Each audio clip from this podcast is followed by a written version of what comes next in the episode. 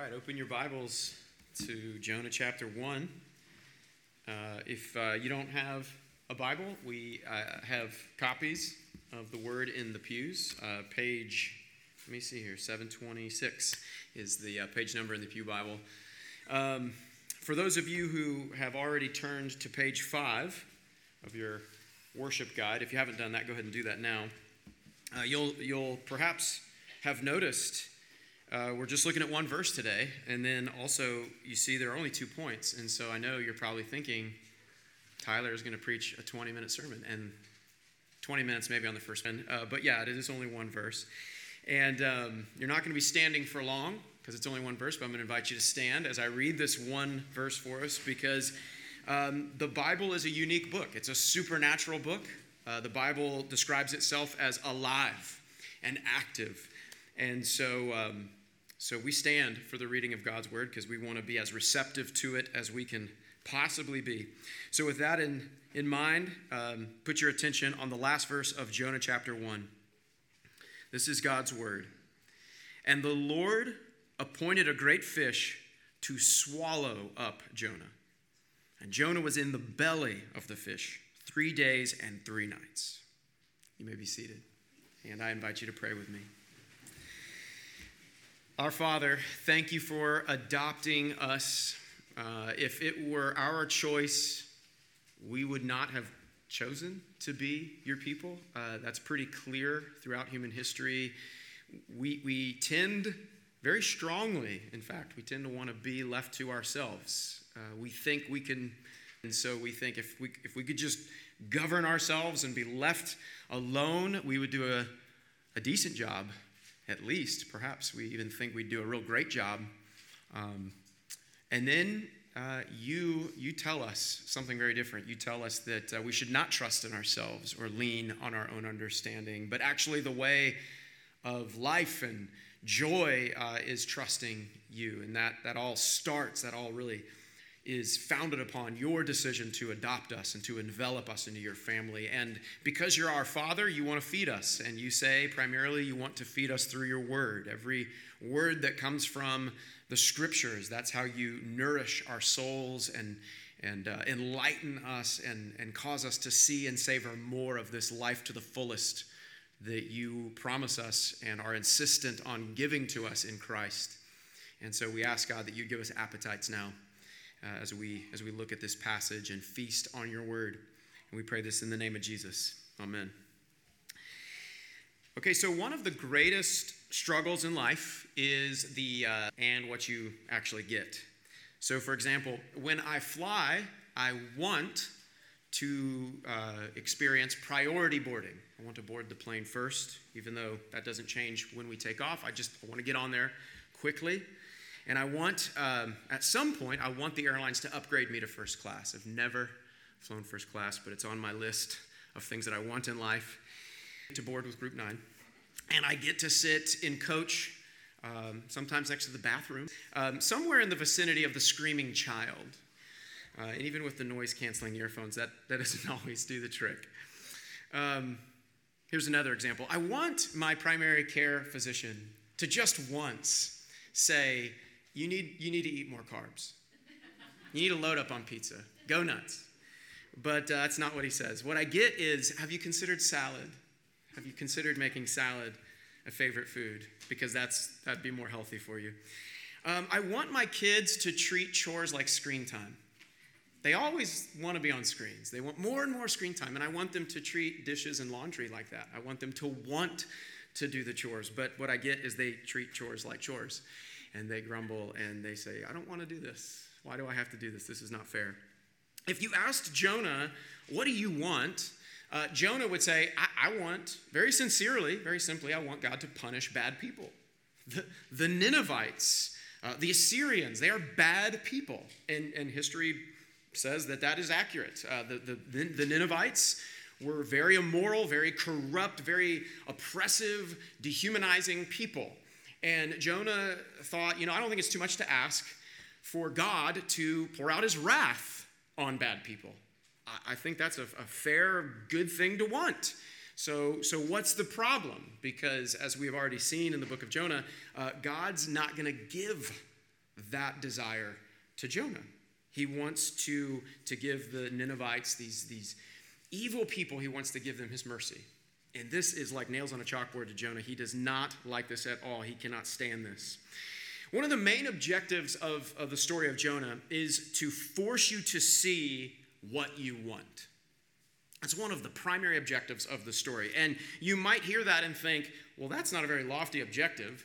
Uh, I mean, we already know what we want, and we feel pretty clear and confident about what we want. And God would say, yeah, that's kind of the problem.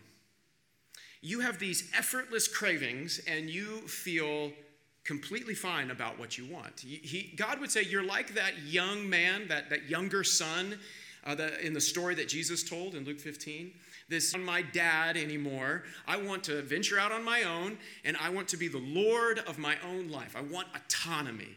I want to be able to decide for myself what is right, what is wrong, what is good, what is bad, what is healthy, what is unhealthy. And God, in no uncertain terms, says that's a problem. That's a problem because you are not self existent, you are not self sufficient, you are, in fact, a sheep. And God's a fact. You did not create yourself. You did not, you did not determine or decide how the good life should look. You need to consult me. You need to trust in me and lean not on your own understanding. And believe it or not, you'll never be happy. You'll never be truly joyful or free unless you get on board with this fact that you are a sheep and you're not self governing and you need a shepherd.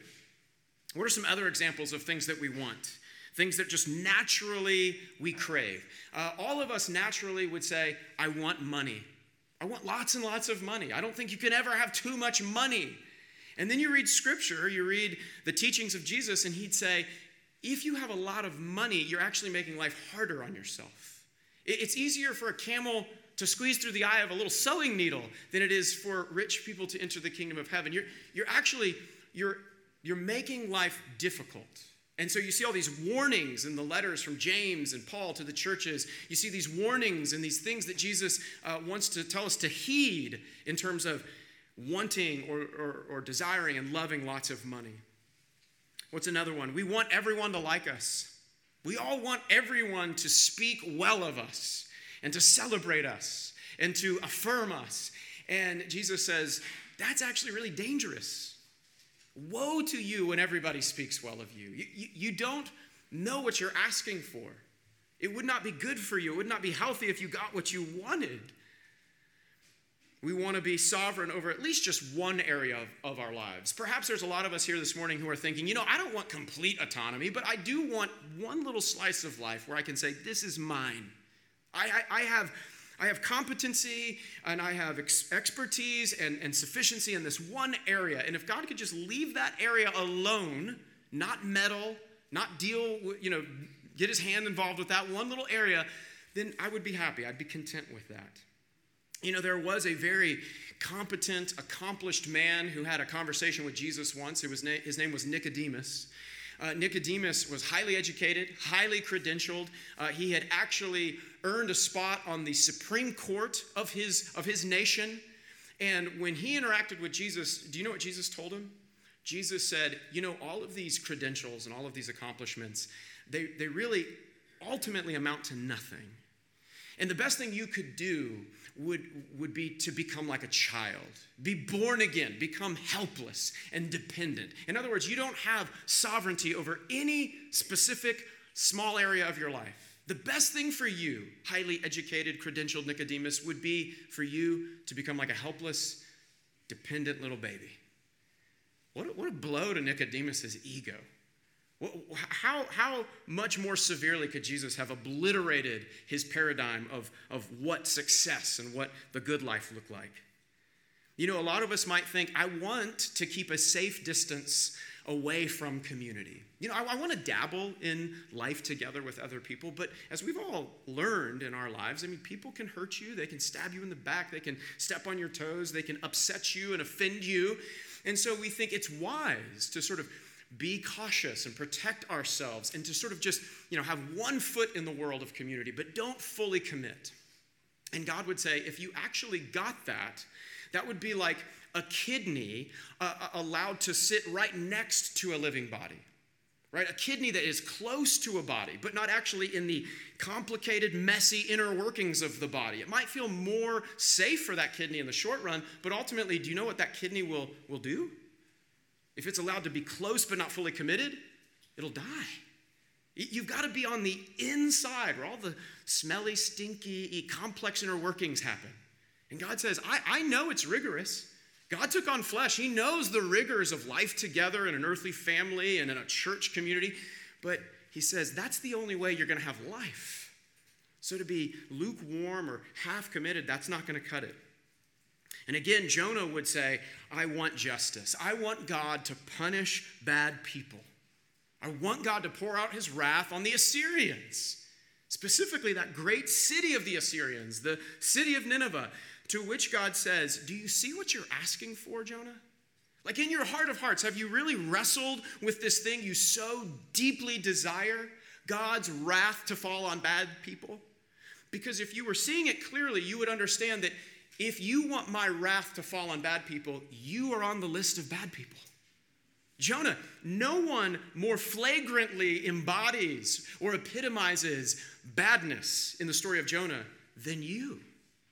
If, if you had to define badness, here's how, here's how you could define it opposing God. Like if God has a preference, in this case, a preference to show mercy to people, and you, you flagrantly oppose it, you stubbornly, obstinately try to prevent God from doing what he prefers or desires, God would say, I define that as bad. And don't you see, Jonah, that if I'm going to pour out my wrath on bad people, you're at the top of the list? Do you not understand that? Do you know what you're asking for? Are, are you at all convicted by, or, or at least do you wrestle with what you want? Because oftentimes, what you so effortlessly want is not actually healthy for you. And because God loves Jonah, Jonah, even though he has tried to prevent God's mercy from prevailing on the Ninevites, he is now in the belly of a, of a great fish uh, and he's traveling back toward Nineveh, whether he likes it or not. You know, Jonah, at a minimum, uh, needs a timeout. And so, in God's grace, he gets a timeout, right? Three days, three nights to just sit and think about, you know, where he is, where his uh, autonomous choices have led him. Because he, he needs to wrestle with this, these things that he so effortlessly wants, and how that doesn't always lead to what God would call the good life. Furthermore, and, and maybe even more provocative and more profound, is the fact that this moment in Jonah's life is referenced by the boss of our organization, this, this community called the church, the boss of the universe, in fact, uh, Jesus of Nazareth. This moment is referenced as the exclusive sign that God chooses to give us. If the question is, what do we get from God? God would say, I want to give you what you get is the sign of Jonah. In the Gospel of Matthew, chapter 12, it's actually in the Gospel of Luke and another place in Matthew as well, but just this one, this one uh, point in Scripture we'll look at this morning. In Matthew 12, Jesus says, An evil and adulterous generation seeks for a sign, but no sign will be given except the sign of Jonah. For just as Jonah was in the belly of the great fish for three days and three nights, so will the Son of Man be three days and three nights in the heart of the earth. So, first of all, when Jesus says, an evil and adulterous generation looks for a sign, I would invite you to think about it like this Imagine you and I are chatting, and in the course of this conversation, I tell you, you know, my parents were abusive. They were, negl- they, they were neglectful. Right? They neglected me. All growing up, I sought for a sign of their love. You know, we all have love languages, and I wanted them to speak care and love into my life in a certain way. And I sought for this sign of their love, but it never came. And you know, you're you're a good listener and you're trying to help me process stuff in life. So so you say, okay, well, say more. What, what do you mean when you say your, your parents neglected you? And I say, oh, well, I'll, yeah, that's easy. Well, it all began uh, the day I was born. And there were these people pressuring my mom to push me. I, push. They were saying, push him, push. You should not push a child. That's just common sense. But she gave in to the pressure and she pushed me. So that's where we got off to a bad start right out of the gate. I, I was pushed. I mean, abuse charge right there. Now, now, as years went on, you know, later I got older, uh, you know, I was like 9, 10, 11. My mom would come home from the store, and she knew full well that my love language was Doritos. I, I told her, when you go to the store, buy me Doritos. That would be a sign of your love. So she'd come home from the store, you know, and she's hauling in all the groceries, I don't help with that. I just start rummaging through the packages, you know, through the grocery bags. And I'm looking for the sign of her love, not finding it. And I say, Is this all? You know, as she's sweating, bringing in the groceries, middle of July. Is this it? Is this all you got? Yeah, that's it. No Doritos.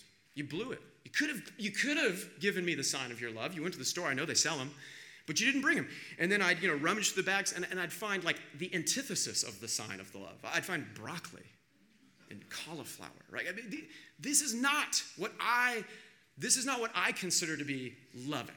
Right? And then my mom has the audacity to say, "Help me put away these groceries." She knows. She knows that my love language is I sit and watch TV while she does the chores. So, what's the deal? Like, I'm seeking for this sign of love and it's just not coming. Now, if you heard me say that, and, and if you actually loved me, and you were my friend and you wanted to speak some, some honest truth into my life, you would, you would hear me say that and you would say, Tyler, with all due respect, and because I love you, I'm going to tell you this you are an evil child. You're evil right? You have all these signs of your parents' love. They shelter you, they, they feed you, they, they give you clothing. Uh, you have these disciplines, these chores that they uh, instruct you with. You have all these signs of your parents' love, and yet you still sought signs because their particular versions of care and love were not the ones that you craved. That, that's what's going on with the people of God. That's what's going on with Jonah. And we do this all the time. We, we say, I'm not loved, I'm not cared for, when in fact, the version of love and care that God is giving us, it's just not matching what we particularly prefer. And God says, that is wicked. You are an evil and adulterous generation. It is evil and it is miserable to be chronically discontent and always grumbling and incessantly preoccupied with what you want rather than what God is giving you. So here's my challenge to you just take one week. There are 52 weeks in a year, okay? So I don't think this is too much to ask. Take one week out of the 52 and just don't complain. Okay, after this one week, you can go right back to complaining. You can grumble as much as you want, but just try it, see it. You might, you might like it.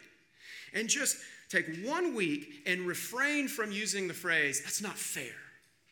Take one week and refrain from, you know, airing your critical observations and comments. One week and just don't complain. Don't huff. Life's so hard. Right? You're sending the message to everybody in your in your circle. This is this is hard for me. Just one week. Don't seek for a sign of, of what you crave, but just be thankful for what God has already given you. Just bask in the signs that God has already put in your life. So, breathing, let's start there. You need to breathe. God has enabled you to breathe even without thinking about it. While you're sleeping, you're breathing. Wake up and say, God, thanks. That's super helpful. Super helpful to not have to think about breathing all night long. Really, really grateful, right? If, if all the oxygen went out of this room, all of you would be very aware of this fact that, that air is good. And you being able to take it in, that's a really helpful thing to do. Be really grateful for that.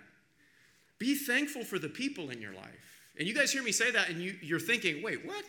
Thankful for the people? People are where I run into problems. People are, are where I, I find the most reason to grumble and gossip. Okay, just one week. One week, just figure out like what do I actually like about some of these people? What, what can I honestly, sincerely say? I'm thankful for this. I'm thankful that this person's in my life. And perhaps even those people who have different perspectives and different ways of doing things, maybe you can truly find a way throughout the course of this week to say, you know, I actually do really appreciate some of even those differences of opinion. I really think that's helpful and healthy for me. Here's an easy one coffee. You're Presbyterians, I know, but you can say amen to this one, I know for a fact. Coffee. So good. What a, what a gracious gift that God gives you this amazing, you know, caffeinated beverage to start your day. I'm serious. Can you, can you just say, God, at the least, I, I am grateful for this substance called coffee. It's, it's amazing. Thank God for reading. Not, not screens, not your phone, reading. Like good old fashioned, pick up a book and read. The fact that you, you're literate. The fact that God wants to communicate to you through a book. That's an amazing thing. Thank God for that. Thank God for work. Yes, I know there's lots of stuff to gripe about regarding work and all of the toil and all of the hassles that come with work, but for one week, just say, I'm thankful that I can work. I'm, I'm thankful that God has given me the capacity to work. I'm thankful for the people I get to work with. These are good gifts, and they are signs of God's care and love. And the best thing we have, God would say, is a relationship with Him. In, in all of it, having a cup of coffee, going to work, hanging out with other people, God would say, in all of it, the main gift that I'm giving you is knowing me. Because all of life is designed for you to have fellowship with God, to know God better and better through each circumstance, through each scenario in life that you encounter and navigate. This is what God wants for you more than anything else. He wants you to have fellowship with Him. He wants you to be joyfully excited and, and uh, in awe of the fact that you get to have union with a master so merciful and so generous as, he, as Him. Uh, Jesus tells this parable, this short story in Matthew chapter 20, um, and he describes what the kingdom of heaven is like. He says the kingdom of heaven is like a, a master who hires laborers to work in his vineyard. And y'all have probably heard this story before. He, he hires people at the beginning of the day, and he says, Let's agree on you working a full day for a full day's wage. And they say, That sounds great. Would love that. And then throughout the day, he hires folks, even in the 11th hour, with one hour remaining on the workday clock. He hires people. And at the end of the day, he's, he's paying his laborers, and he gives the people who only worked an hour a full day's wage. And so the people who were hired at the beginning of the day, they start to grumble and complain. And they start to accuse the master of being unjust because they got a full day's wage and the people who only worked an hour got a full day's wage. And God would say, you need to be thankful, not just that you're getting paid, but that you get to work for a master who is so generous. Why are you wasting your time gossiping about me and grumbling about me? You need to be thankful that I am so merciful and so generous. He says, Do you actually think you're right to begrudge me of my generosity? And that's what God is teaching us all throughout this story of Jonah. He's saying, You not only have to come on board with the fact that I want to show my, my mercy to people who you might not think deserve it, but you need to come on board with the fact that you get to know and have fellowship with a master who operates like this. That's what you get. You get to know and have a relationship with a king and a savior who is highly selfless and sacrificial. He's a servant hearted, generous, merciful Savior. And so, Jesus, he puts the emphasis here. He takes this one moment in Jonah's life and he says, just as Jonah was in the belly of the fish for three days and three nights, so will the Son of Man be three days and three nights in the heart of the earth. And what Jesus insists that you see is that while Jonah was obstinate and stubborn and opposed to God's desire for showing sinners mercy, Jesus pursued that redemptive scheme as the joy set before him. Jesus came and he was crucified and he was dead and buried, not because people took his life from him, but because he laid it down of his own accord. Because he was in full upon sinful people who absolutely, you and God might agree, don't deserve it. But it's not about what you deserve, it's about God's free, unmerited favor. And Jesus, for the joy set before him, executed God's plan of redemption, even to the extent that he gave his life and spent three days and three nights in the heart of the earth. So we got to see what Jonah gets. Because, in a very personal, experiential sort of way, Jonah, for all of his opposition to God's plan, is actually receiving the privilege that God talks about in Philippians 3. Philippians 3 says, Here's the goal of your life the best thing that could ever happen to you in this earthly existence, that you would know Jesus and the power of his resurrection, and that you may share in his sufferings and become like him in his death. That's what Jonah is getting. Y'all, more intimately, more manifestly, and experientially than anybody in this room, Jonah of God's sufferings. He, he gets to be the sign of the Savior who spent three days and three nights in the heart of the earth. Jonah has an amazing opportunity to experience fellowship with God in this moment. And whether he's aware of that or not, whether he's embracing that or not, God is giving him that gift. And God wants to give you that gift. God is saying to Jonah, I'm not going to let you have what you want right now. I'm not going to pour out my wrath on the nations, Jonah, not right now. I'm going to envelop you in, into the fellowship of my sufferings. So think about it like this. I know we're a long way off, we're in July, but think about December. Think about Christmas, okay? Christmas morning, you, you know, you wake up, you make your way to the living room to just scope out the stockpile of presents, right? You're just gonna kind of like shake the packages, kind of get a sense for what's there before breakfast. But when you get to the living room, you don't find any presents. On this particular Christmas morning, there are no presents, but old St. Nick is sitting right there. Santa Claus is sitting right there, you know, and he's, he's sort of unbuttoned his coat. He's just lounging, he's hanging out. It's casual. And you say, Santa, first of all, you, I, I shouldn't be seeing you. I think that's part of the rule. We shouldn't be seeing each other. Secondly, and more importantly, where are the presents? We have a deal. This, the arrangement is we let you break into our house. We don't call the cops. You leave a bunch of presents. You're breaking protocol.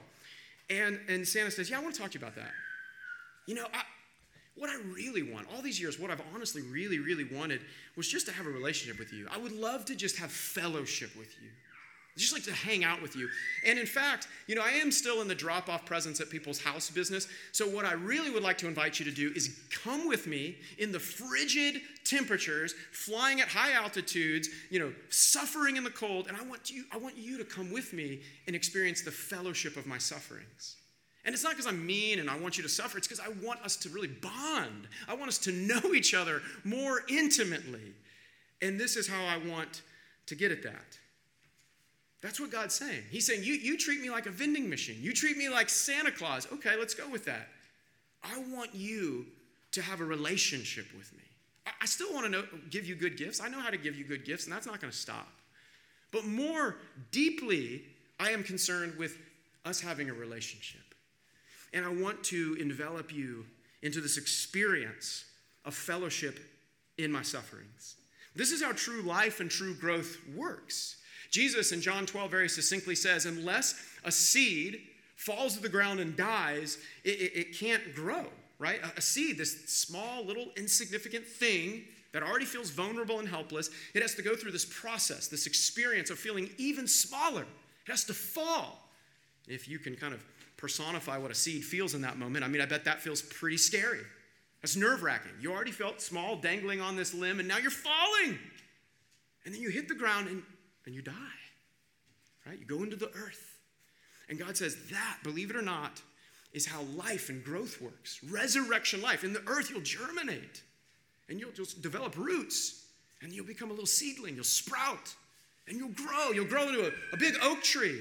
And then kids will hang tire swings from you and you'll, you'll provide shade for people. It'll be, it'll be life to the fullest. That's how true life and growth works. And it's not what we want, but God very mercifully says it's what you get. In all of life, God's saying, This is what I have for you. Again, it, this applies to every sphere of life your work, your hobbies, your summer vacation coming up, your, your interactions with your neighbors, your coworkers. In all of life, God's saying, This is what I want to, to envelop you into. You get to share in my sufferings and know the power of resurrection life, new life. In 2 Timothy 2, it's really fascinating. Paul's letter to Timothy, he says, first of all, Timothy, you are my child, which Timothy could take offense at. To be called a child, if you wanted to construe that as an offensive thing, you could. But God says this all throughout Scripture. You need to become like a child. You are referenced as a sheep and a child, these helpless creatures. And so it's a good thing. You're small, you're not sovereign. And you need to recognize that. That's the bedrock of health. And, he, and, Paul says, Timothy, my child, be strengthened, not in accordance with your sufficiency or your, your sense of competency, but be strengthened by the grace that is found in Christ Jesus. And then he goes on to say, You have an opportunity as a disciple of Jesus to share in the sufferings of Christ. And then he gives three illustrations. You can read this for yourself later today. These three illustrations of what sharing in the fellowship of Christ's sufferings looks like. It looks like life as a soldier, an athlete, and a farmer. These are the illustrations that Paul provides. And in all of these examples, you realize you're going to feel small. You're going to feel silly and weak and tired, and you're going to feel sore, and you're going to get blisters. It's going to feel like suffering. I mean, take farming, for example. You can't not feel small if you're a farmer because you can go out there and you can till the soil, right? You can prepare the land, you can sow the seeds, uh, the crops can grow, you can tend the crops, and then a hailstorm can wipe it all out in just one day. You, you're aware of that if you're a farmer. And if you're working with a farmer, you're aware of that. And there's something there that's really healthy that you're always bumping up against this fact that you don't want to have to deal with, but the fact is you're small. You're not in control of everything. If, if you're an athlete, you're going to look silly. Um, about a month ago, um, Tim Blumenstein took myself and a couple of guys spelunking. And the first thing he did was make us look like fools. He's like, going get the oldest, sort of junkiest clothes you can get because we're going to get like, he called it next level muddy. And then we had to like wear headlamps and uh, knee pads. And like, there are pictures of us that I'm not going to share with you. And we looked silly. We looked silly. And then if there was footage of us in the cave, it, it, just amplifies the silliness because it's super muddy and slippery. And so, I mean, it looks like we're ice skating, and like you can get lost every 12 feet. You can make a right hand turn when you should be making a left hand turn because it's very disorienting in this dark, you know, small, cramped space in a cave. And, you, and you're gonna look small, you're gonna look silly. All, all athletic endeavors have this potential, right? This the outfits alone. If you go cycling with Michael Domross, he's gonna make you wear spandex. You're gonna look silly, okay? So you're going to not know everything right away. You're going to have to learn the techniques and all of the particulars of the sport. And then you're going to feel tired. You're going to feel out of breath and out of shape and winded. And you're going to get blisters and you're going to feel weak and vulnerable. And in all of it, if you're with God, the Holy Spirit's going to tell you, but you're going to love it. Because isn't that the way it goes? I mean, look at people who like run marathons. I mean, that is suffering at the highest level, and yet they sign up for marathon after marathon after marathon. And you ask them, why are you doing this? Why are you killing yourself? Literally, medical professionals will tell you, you're killing yourself. Biologically, your body is shutting down when you participate in these events. They say, I, I love it. I've acquired the taste for it. The, the community of runners, the fellowship of suffering, it's what I love. I was hanging out with my, my buddy John this past week. He's getting ready to have his first child. I would add to this list of Paul, soldier, athlete, farmer, I would add parenting. He's getting ready to have his first child, and I said, Yeah, yeah, are you excited? First child's due in early September. And he said, I'm scared.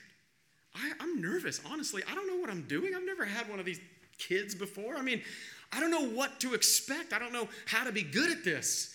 And in all sincerity, I looked at him and I said, you're going to love it. I mean, don't get me wrong, you're going to feel weak. You're going to feel super confused and tired and out of control. Yeah, you're going to feel super small and silly, oftentimes, especially if you take that kid on an airplane.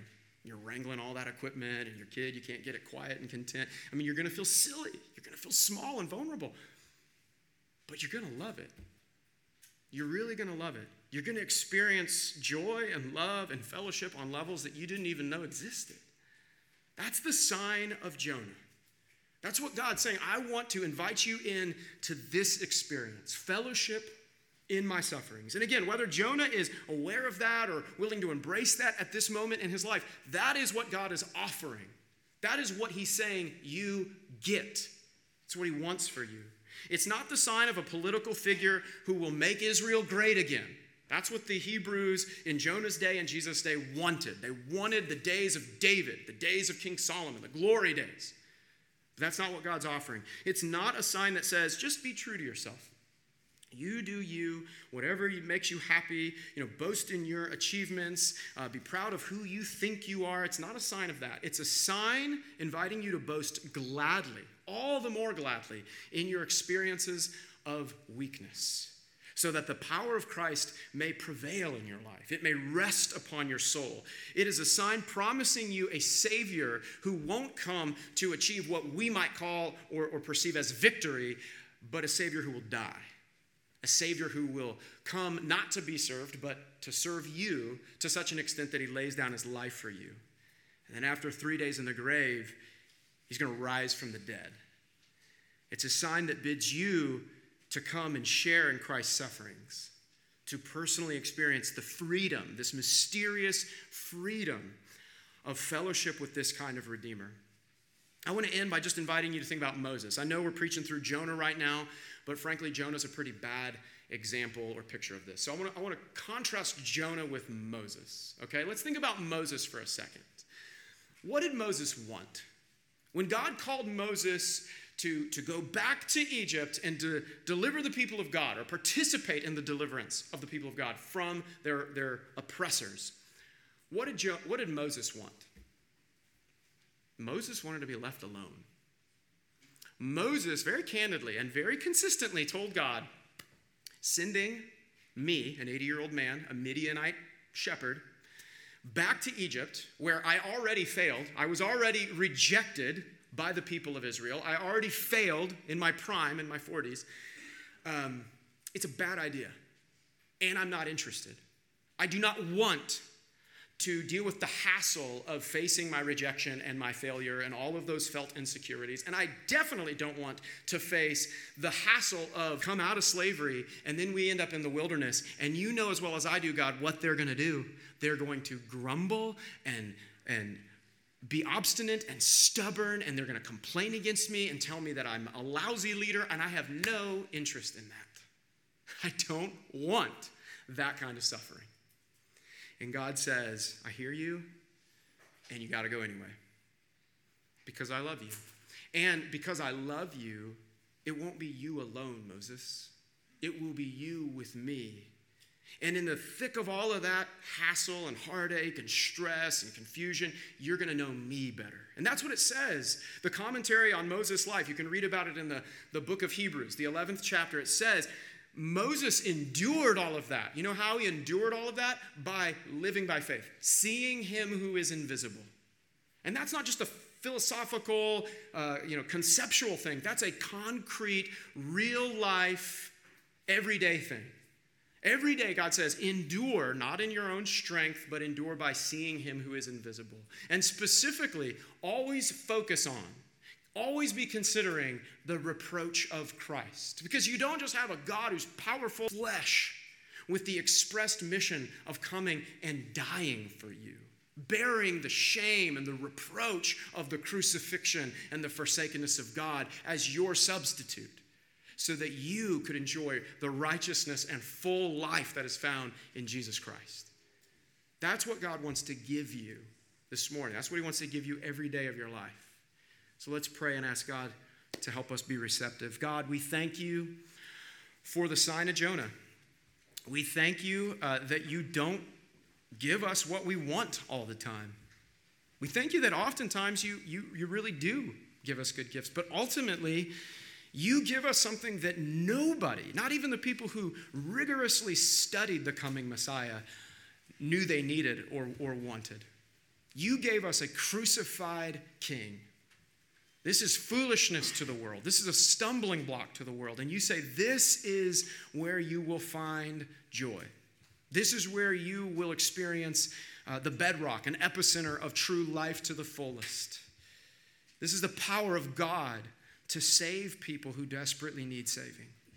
And God, we pray that our lives would be cruciform, that our lives would, would be full of manifestations of us uh, having the mind of Christ, that we would go out into the world or go home or interact with our relatives or friends, and we would, we would seek to serve instead of be served. We would, we would give attention to the, the thoughts and uh, the needs of others, even more so than our own, that we would be servants like our Savior. And that'll be hard. That'll be something that it requires a lot of endurance and, and causes us a lot of pain and suffering, and yet this is where you say we will experience fellowship. So we pray that you would uh, give us hearts for that. Give us the mind of Jesus. We pray this in his name. Amen.